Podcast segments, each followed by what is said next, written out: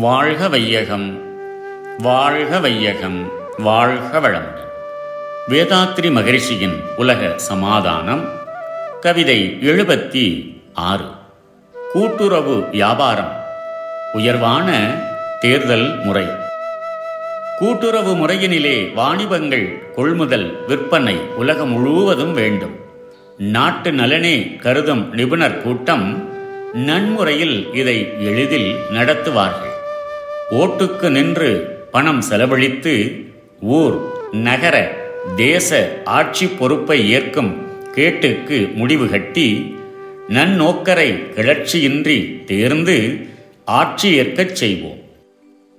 தனித்தனியாக பொருட்களை விற்பனை செய்வதையும் கொள்முதல் செய்வதையும் நாளாவட்டத்தில் குறைத்து கொண்டே அதற்கு பதிலாக கூட்டுறவு முறையிலேயே எந்த பொருளையும் விற்க வாங்க உற்பத்தி செய்ய வேண்டும். இந்த திட்டமும் அகில உலக திட்டமாக படிப்படியாக மாற வேண்டும்.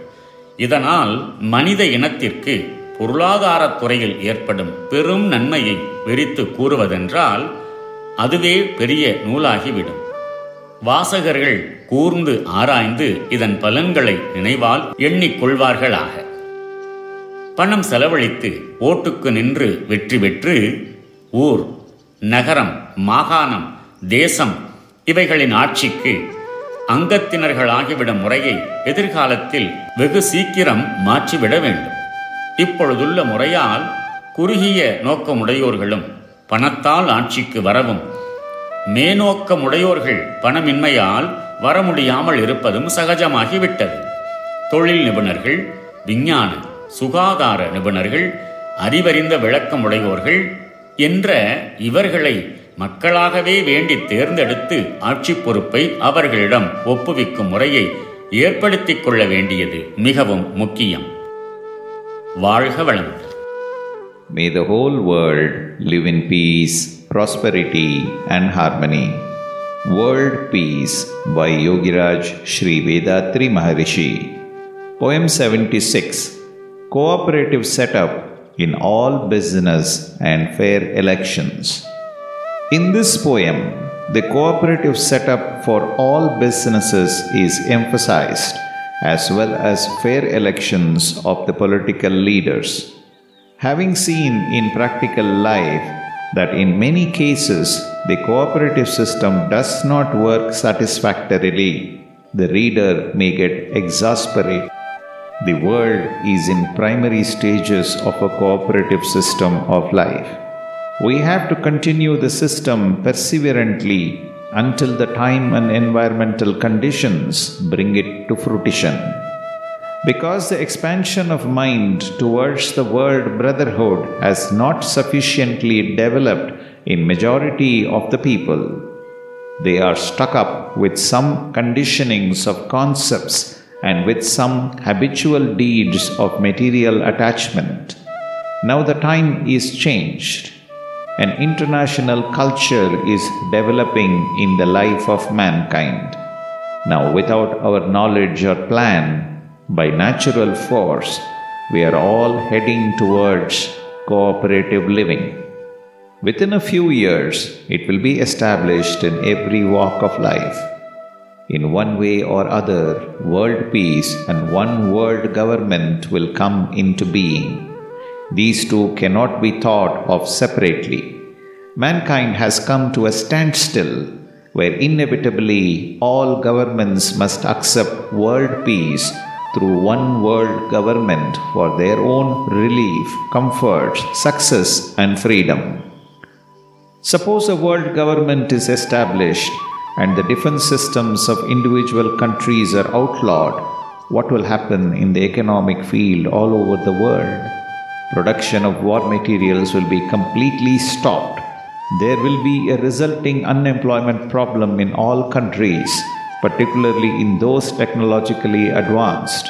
How will such a situation be tackled and its accompanying problem of recession be solved?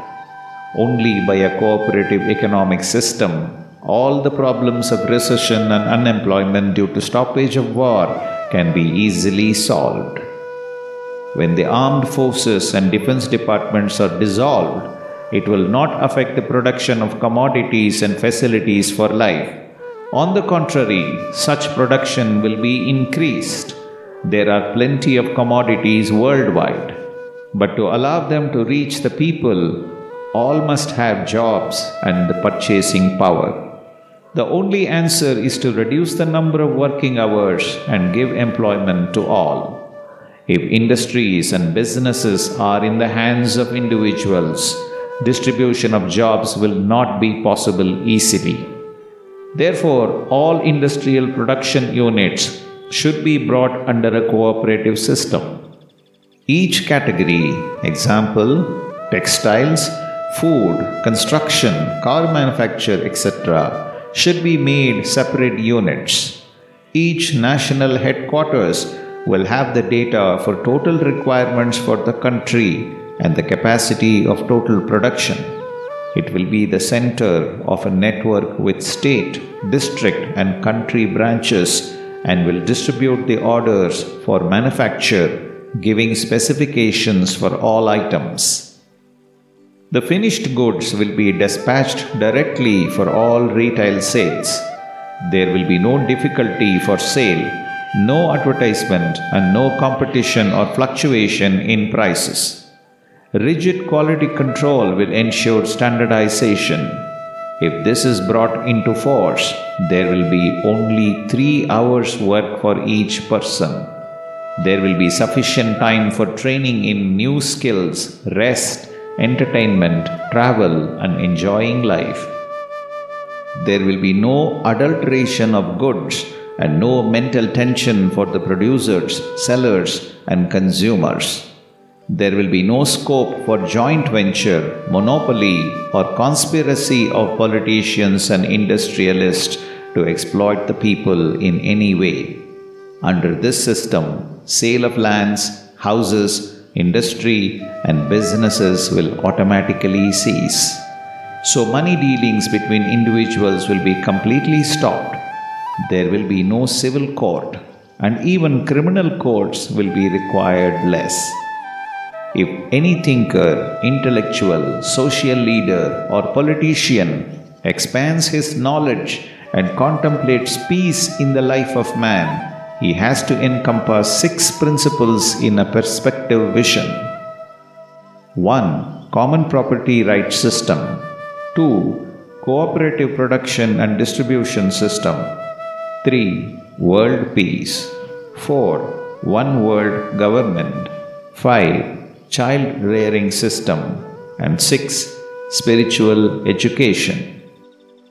No one can be isolated from the others Therefore, I am interlinking all these six points. If society is reformed in these six aspects, it will make life simpler, relieving us all from its present complications. Nature is great, perfect, just, and beneficent, bringing proper changes in the life of mankind according to the need, time, and place. If man understands and accepts the changes gracefully, life will be peaceful. As much as he resists, neglects, or opposes the changes brought by the universal wave system of nature, that much his life will be miserable and painful. What is the significance of the chaos and disturbances in human society today? Nature produces some changes in the pattern of life suitable to this age. Without understanding the benefits, past causes, and the future results, mankind doesn't want to yield to and accommodate the changes.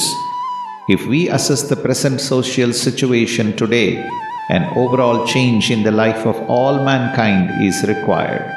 As much as we resist and delay, that much we have to pay for it in terms of pains and miseries. Therefore, I earnestly request all individuals and leaders of society to deeply and sincerely ponder these suggestions for a change in our pattern of life.